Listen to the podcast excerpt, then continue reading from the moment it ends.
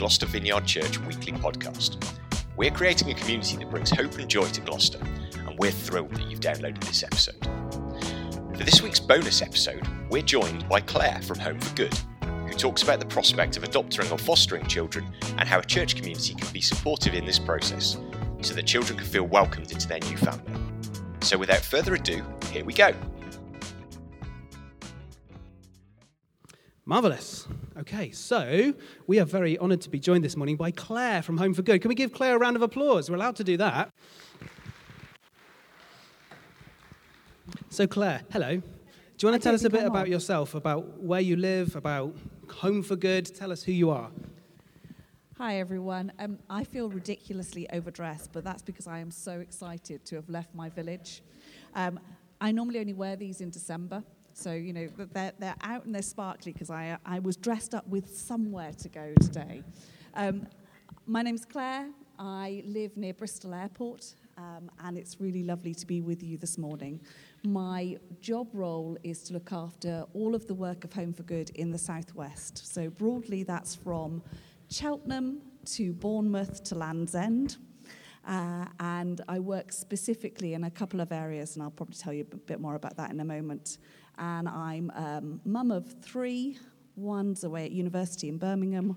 One was longing to be climbing mountains this year in his gap year, having saved hard for it, but instead is working as a farmer and a labourer for a nearby, um, in a nearby village, and is off to Coventry in September. And uh, I have a 14 year old daughter who is so relieved to be back at school. Never thought she'd be saying that, but actually, learning at home is not much fun. And so, being away, being able to go to school is just far better. I also have a, an amazing husband who has spent the last two days building the greenhouse of his dreams, which he has bought with uh, savings and money given to him for his 50th birthday. So I haven't seen much of him for the last two days as he's been grappling with bits of aluminium and glass. Um, so that's, that's us in a nutshell. I feel like I, I, wish we'd invited your husband and I could interview him about that. No, he's fettling the greenhouse. okay, maybe we'll have him next time. Um, but that's marvellous. So, for anybody here who's not familiar with Home for Good as a charity, can you tell us about who is Home for Good, what do you do, who do you work with, and what's your vision and stuff like that? Yeah, okay. So we are a small charity with a big vision, and that vision is to find a home for good for every child who needs one. We're slightly unusual in that we don't say what the best kind of home is because we know that for every child, there will be a different situation. So for some children, the best home can be through adoption. For some children, it can be through fostering. And sometimes there are family members who can kinship care children, and some children want to keep that link with their birth family, but um, need that permanency. And there's something called special guardianship that works really well in that situation. But we know that the church is ideally placed to step into this situation. And so we work with the church throughout the whole of the UK. We, we have got, um, we work in Scotland, in Ireland, and we're just beginning some work in Wales as well, which is really exciting.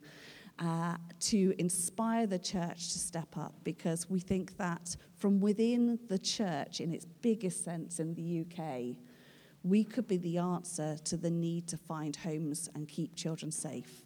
So that's why I'm here today because I'm hoping that I can be part of the support and the inspiration for you to begin a fostering journey. And that isn't necessarily that each of you will become fostering foster carers, but that you can each be involved in supporting and encouraging those who do. Yeah, that's brilliant. Um, so, yeah, so this morning we're going to be talking about fostering and adoption, which I guess for some of us, we will have maybe thought about it in the past. Some of us might have had experience with that in the past. And for others, others of us, it might have been something that we've never, ever thought about. Um, but I thought it would be appropriate to invite Claire to come and speak to us today because um, I know that a, a, handful of families in our church have been thinking about foster caring and, and adoption. Um, but the thing that really kind of sparked my kind of okay, we really need to make this happen. I was reading a, I read an article on the BBC um, back in September last year, um, and I just want to read you a little excerpt from that if you can. Um, heads up, this does come with a, a, wet weather warning, so brace yourselves for impact. Um, This is a story about George. Um, George was a three and a half year old when he came to live with the Atkinsons. The moment he arrived, the children excitedly steered him into the living room to watch TV while their parents, Tony and Elise, uh, talked to the social worker in the kitchen. But George didn't seem to know any of the programs that Nancy and Stanley were flicking through. There was spaghetti bolognese for tea, but when Tony and Elise showed George his plate and his knife and fork, he just stared at the floor. They pointed to tins of beans in the cupboard and frozen chips in the freezer in case he'd prefer something else, but George didn't seem to recognize any of it. We didn't know what to do, Tony said. We couldn't engage with him at all. After dinner, Tony and Elise uh, were at the sink doing the dishes when George suddenly moved from the spot where he'd been standing motionless for more than an hour. He ran to the fridge, took out a two litre container of milk, bit off the plastic top and then the foil, and drank the whole milk down straight from the bottle. It just went all over him, but at least we knew that there had been milk where he'd lived, Tony says, although he doesn't seem to know about putting it in a cup. Later, when George seemed sleepy and Tony announced that it was bedtime, George fetched his coat and lay down underneath it on the living room floor. Tony gently ushered him upstairs to his new bedroom. It seemed unfamiliar with, he seemed unfamiliar with the concept of lying in a bed under a duvet, Tony says. George was only the second child that the Atkinsons had ever fostered. Before him, there had been a baby who, George says, didn't know how to be scared, but um, George was altogether more complex. It was clear to Tony and Elise that he had been severely neglected by his birth parents before being taken away from them. George had obviously had a very, very difficult time, Tony says. When he first came to us, he was very pale, not a good colour, grey, really. He had limited speech. He didn't know uh, that you sit at a table on a chair or what a spoon was for, and had no idea what a bath was. I didn't think anyone had hurt him, they just didn't seem to know how to look after him. The next day, Tony took George to the local park. He noticed George was staring intently at something, and Tony realized that it was a tree. He took George over to the tree, and together they looked at it and patted it for a good 20 minutes. This is bark, and these are leaves, Tony explained to George. The kid had never seen a tree before, and certainly had never touched one. Tony and Elise wrote down their observations and sent the notes to George's social worker. It gives them a picture of what the child has lived through and basically confirms that he did need to be removed from his mum and dad, Tony said, because there's an awful lot of things that little kids should have been exposed to by the age of three and a half, and he just hadn't.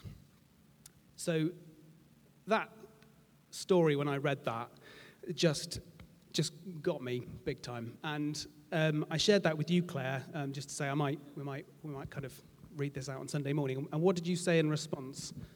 Well, I followed the link to see what the story was that Daniel had sent me. And it's a really upsetting story. But when I realized which one it was, I had a huge grin on my face because I actually know that foster carer. Um, he's a Home for Good champion up in Liverpool. And that little boy's real name, well, his real nickname is Super Kid, Super K. And the story goes on. I, I, suggest that you go and find it on the BBC News website if you haven't already.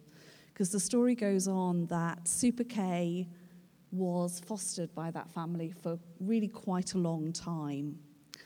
And one day the family came downstairs to find that he had taken a Sharpie and drawn himself into the family photos. And at that point, they realized that he wanted to be part of their family. So they started the process to investigate whether they could adopt him. And Super K is now part of that family permanently. Sometimes people think that adoption is the end of the story and that once children have got that security, that everything's going to be okay. And sometimes in churches, we're not very patient with children who've experienced trauma in their lives. And in fact, we're not very patient with the parents who do an amazing job of parenting children who are adopted because that early trauma in Super K's life is going to be lifelong in its effect for him. And so he's been adopted and he's been with that family more than seven years now. But he still until recently, would search out Christmas presents and birthday presents and unwrap them all, sometimes weeks in advance, because he couldn't quite trust that he would still be with them and that he would still be loved by them when it got to his birthday or Christmas. And so parenting him has to look very different to parenting their birth children. But the day I got Daniel's message saying that he wanted to tell this story, I had also seen a Facebook post from the adoptive family. And Phil had put that with two days to go until Super K's birthday, it's actually his birthday today, all the presents were still wrapped and they were still in the hiding place because this year Super K trusted for the first time that when it got to his birthday, he would still be loved, he'd still be part of their family, and that the presents really would happen and that he would have a birthday party. He's having a hot tub party with friends. And that's the good news story that it's taken that many years for him to trust and believe. But he has been so outrageously, wholeheartedly, unconditionally loved that he now is beginning to accept that he is loved he still has loads of challenges. He would not be an easy child to have in church. He would not be an easy child to have in your classroom. He's probably not the easiest child to parents, but he's precious. He's, he's a dearly loved child of God, and his parents think he's amazing. So uh, that story is heartrending, and it's normal for many children that come into care most children that come into care have experienced uh, neglect and loss and often abuse. And we can't make that go away. But we can do a great job of loving them until they begin to believe, believe that they are lovable again. That's brilliant. Thank you. Um, and so I think, I mean, all of us as kind of human beings can resonate with that kind of that sadness, that, that grieving of, of children who've, who've been through that. But why is this something that the church should care about? Why is this a kind of church priority? You know, why isn't this just something that everybody should do? Why specifically should churches wade in? Gosh, where do I start? I don't see why we wouldn't be. You know, it's there in the Bible so often.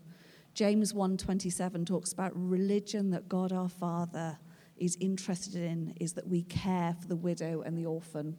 We don't talk about widows and orphans very often these days, but we all know that the most vulnerable in society need our care. It's the most vulnerable in society that we, as people of faith, should be interested in. Those on the margins of society. In the Old Testament, um, there's a Hebrew word, yatom, that appears so many times. I think it's more than 50 times in the Old Testament. Don't quote me on that. I've probably got that number wrong. But it's God is bothered about the Yatom, and the Yatom was the fatherless child. And in that time, if you were a fatherless child, you were exceedingly uh, open to exploitation and harm. Because if you did not have a father in your life, there was no one to protect you. You wouldn't have access to worship. You wouldn't have necessarily access to food or protection. And God says, You've got to be interested in the yatom, in the fatherless child, because I am.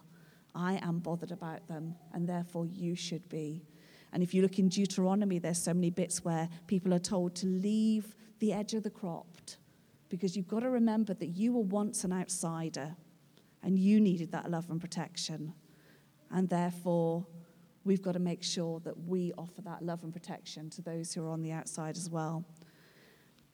And then, if you come to the New Testament, you know, we believe as Christians that we have been completely loved and completely accepted as children of God. And we know that, that we know what we're like inside. You know, even if we have our face for the outside world, we know what we think about, and yet we know that God still loves us. Therefore, we're going to offer that love to a child who needs it. So I would say, where can't we go to avoid it? It's just something that is so obviously something we should be involved in. It's also part of our, our heritage as a church as well, isn't it? Of uh, there's stories of the just you know hundreds of years after Jesus was alive. There's stories of little churches in cities who would go out. There was a quite a common Roman practice of if you had a baby that you didn't want for whatever reason, maybe it was disabled or the wrong gender or something, they would leave the children out to be exposed and to just die. It's horrible and barbaric, and it was so offensive to the churches at the time that they would go around the city walls and pick up these babies and raise them. It was, so this is part of our, our heritage, heritage as well as a church. So Claire, could you give us an idea, like what's it like in the UK at the moment? Like how many kids are looking for a home? What's it like in the southwest? Um, give us some statistics so we can kind of get our head around the, the, the size of the problem. Well, I had a look at my banner over there just as I sat down, and it says about 35,000 children coming into care each year. Actually, that banner's out of date. There's going to be about 37 37,000 children will come into care this year in the UK. And that's um, about 102 children a day. Or, well, you know, when we wrote the Home for Good book years ago, it was, we said a child came into care every 20 minutes. The latest stats now, that's one child comes into care every 14 minutes. So we know that this is an increasing problem we know that there are more children coming into care, and we anticipate that that's going to continue to rise because of some of the issues around COVID and austerity and families really struggling. We know that the majority of children who come into care will need fostering because we hope that whatever the crisis is that a family are dealing with will be short lived and with the right support that a child can go home we know that it's a really big deal for a child to leave their birth family. And if that support can be put in so that whatever is going on in a birth family can be supported and a child can go home, that's always going to be the best option. Even if conditions in that birth family are not what we would necessarily think are the best, still children want to grow up with their parents. They love their parents and their parents love them. It's just that often those parents themselves are really vulnerable people. And we know that a lot of children who come into care, their parents were also in care themselves. And so it's a cyclical, generational thing that we need to somehow find a way to break. Of the children who end up not being fostered or being fostered and then a decision is made that it's not safe for them to go home, that actually the best option for them is adoption. We know that the average age for adoption is about three years old. And actually, if you're older than three, it's really unlikely that you're going to be adopted because most people who look to adopt are adopting to fill a gap in their lives rather than wanting to offer a child a permanent home. And there's a subtle difference in that. Your whole attitude to adoption will be different depending on whether you feel a lack of a child in your life or whether you see a child who needs a loving permanent home. And so we see Christians really challenging that trend because often Christians uh, approach adoption and fostering with a completely different mindset to, to those who are not doing from faith. I'm not saying that people without faith don't do it altruistically as well, they absolutely do. But social workers are having to get to grips with young Christian couples choosing adoption as their primary way of doing family. Accepting that that might mean that they might never be able to have birth children. And that's a real challenge to the norms that social workers are used to, because usually they will tell people to go away and have their birth children first and then consider adoption. But actually, there are people who are saying, we know we might never be able to have birth children, but this is the choice that we're making because we know that children need homes. We're also seeing uh, people in shared houses looking to foster and adopt in, in community houses. And that's a new concept as well for a lot of social workers, and we've seen that happen really well in Bristol. There's so much I could tell you, and I'm just trying to make sure I choose the right things to share with you. Um, we know that some children wait longer than any others for adoption or fostering. I don't know who here has got a sibling, a brother or a sister. If you've, you've got a brother or sister, put your hands up. It's usually the majority in a room. I know I'm an only, so I'm usually in the minority when I ask that. But if you are somebody who's got a brother or a sister, then it's really hard to find people who will foster you together. So often siblings get split up. And that's really tough because often you've been each other's stability and you've always known each other. Um, so people who would be willing to foster or adopt siblings are really, really special people. We also know that uh, black and minority ethnic children are disproportionately represented in the care system. And we don't quite know why, and we're doing some research at the moment to try and understand that. But we know that black boys, in particular, wait four times longer to be adopted than any other group of children in the UK.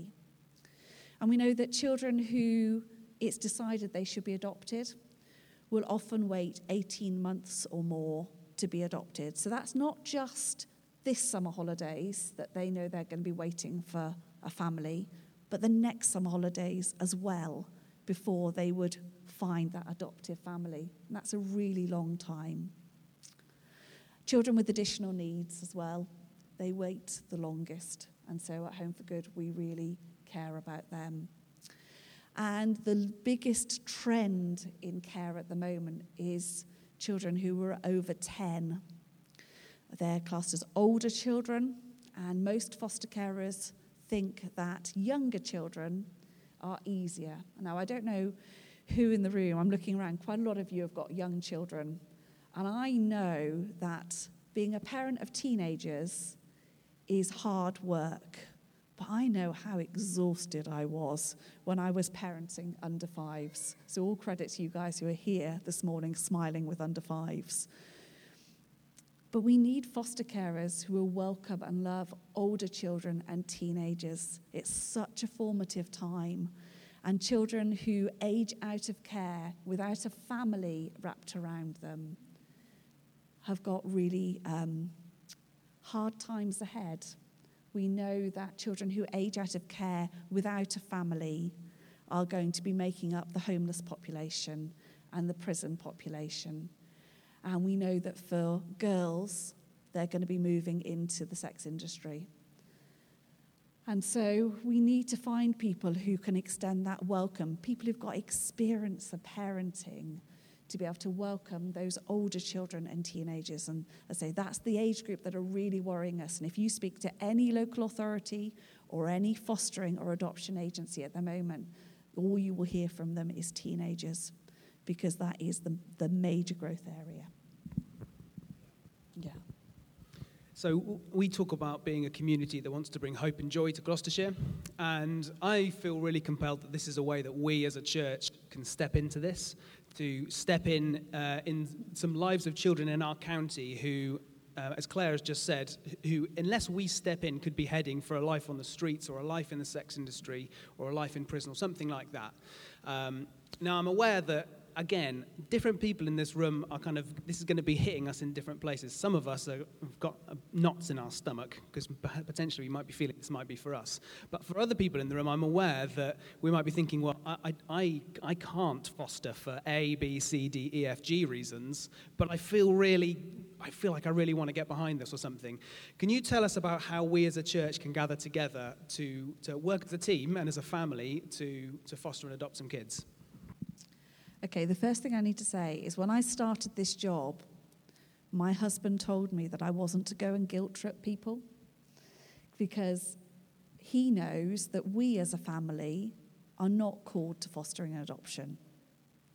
And he is really firm that I must not make people feel bad. So please hear that. I am not here to guilt trip people into fostering adoption. You have to know that it is something you are being called to. However, the whole church are called to love, support, encourage those incredibly special people who are called to foster and adopt. And there are lots of ways that we can do that. Let me first of all talk about those of you who may be being, feeling you're being called. There's a few things, there's a few things that people think are the case and aren't. Number one, you don't have to be married. You don't have to um, have any special skills other than a heart willing to welcome and love a child. You do need a spare room. You do need the energy to play and have fun and emotional strength to deal with the knocks. But you can have pets, you can work, there are all sorts of things, and there's no upper age limit because often people think there is. So those are, that's about fostering adoption. However, us in church, we can really support those who do. We've got an amazing team of champions in Gloucestershire who run peer to peer support groups for people who foster and adopt. And there are two groups that meet one for adopters and one for foster carers. And so it may be that you're here today, and like me, you know you're not called to be a foster carer and adopter, but you're passionate about this. And you could become a champion in your church. And you could make sure, you could hold Daniel to account that this church does all it can to be a place of welcome for fostering and adopting families and for children who are care experienced. And there are ways that we at Home for Good can support you in that with training. And you can uh, make sure that, that it's high on your priority, that you're praying regularly for social workers.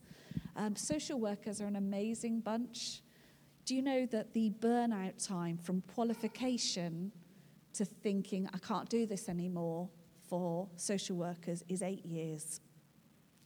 Because their caseloads are huge and the emotional load is huge. And don't believe how social workers are painted in the press. They are such special people and they work so hard. So, if any of you know social workers, pray for them by name and please be a church that prays for the social workers in Gloucestershire. Um, they are amazing. Lots of churches where there are fostering adoptive families organise those meal trains that lots of churches do for families when they have newborns. So that's a way you can support. You know, if you've got a fostering adoptive family in your church, look after them through lasagnas and curries and cakes. Find out what they like. Don't be afraid to ask. You know, it may be that they really don't like tiramisu and you keep sending it to them. You know, so ask them. Ask them how, you know, no, don't, don't pose it as a, a, a maybe say, I'm going to make you a meal this week. Is there anything you don't like? And that way, it's really hard for them to say, no, no, no, it's fine. But bless them in that way. Pray for them.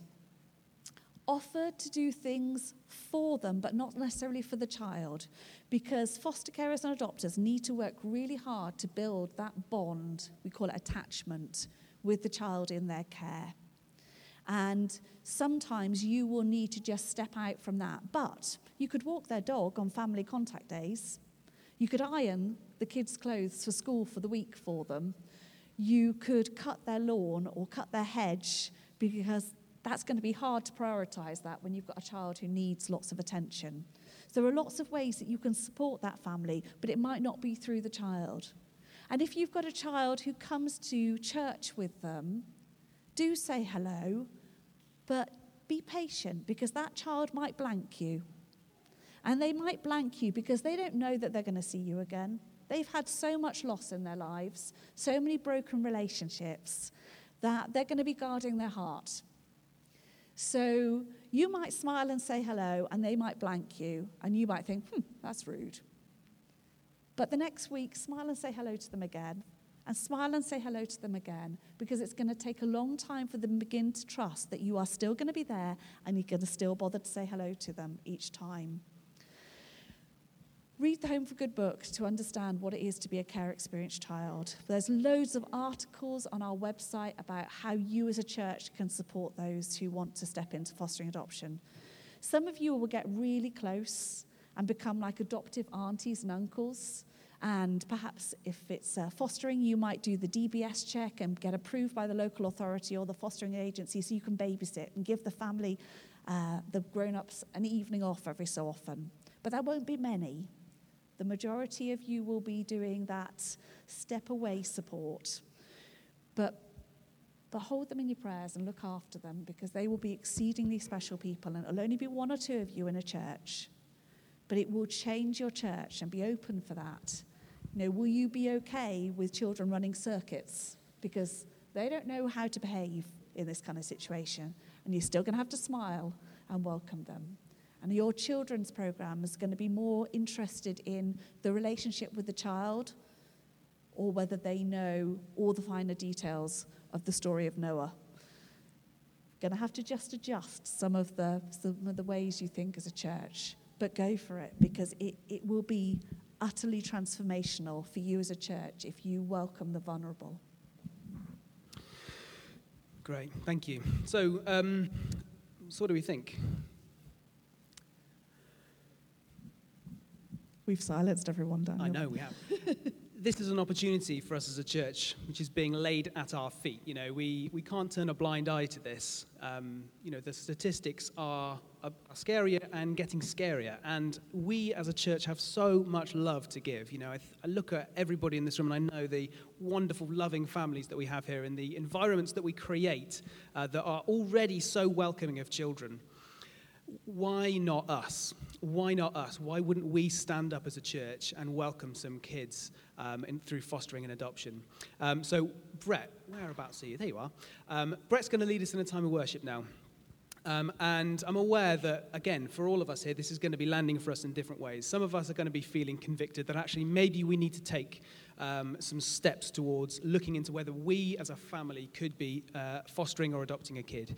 Um, if you're in that position, please will you come and speak to Claire afterwards? Or if you don't want to do it today, there's a thumping great QR code behind me up there. Take uh, take that email address, take that QR code, get in touch with Home, Home for Good and ask them about the journey that you can start towards fostering an adoption.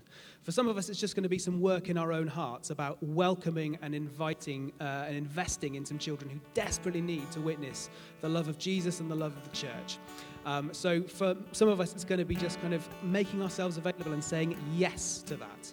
Um, so there'll be an opportunity for that as well. Okay, that's all for this week. I hope that it blessed you. If you have enjoyed this episode, then please do share it with a friend and consider subscribing to the podcast. Also, if you would like to know more about Home for Good, links to the website are in the description. And if you would like to join in with what we're doing here in Gloucester, then details are on our website, gloucestervineyard.org.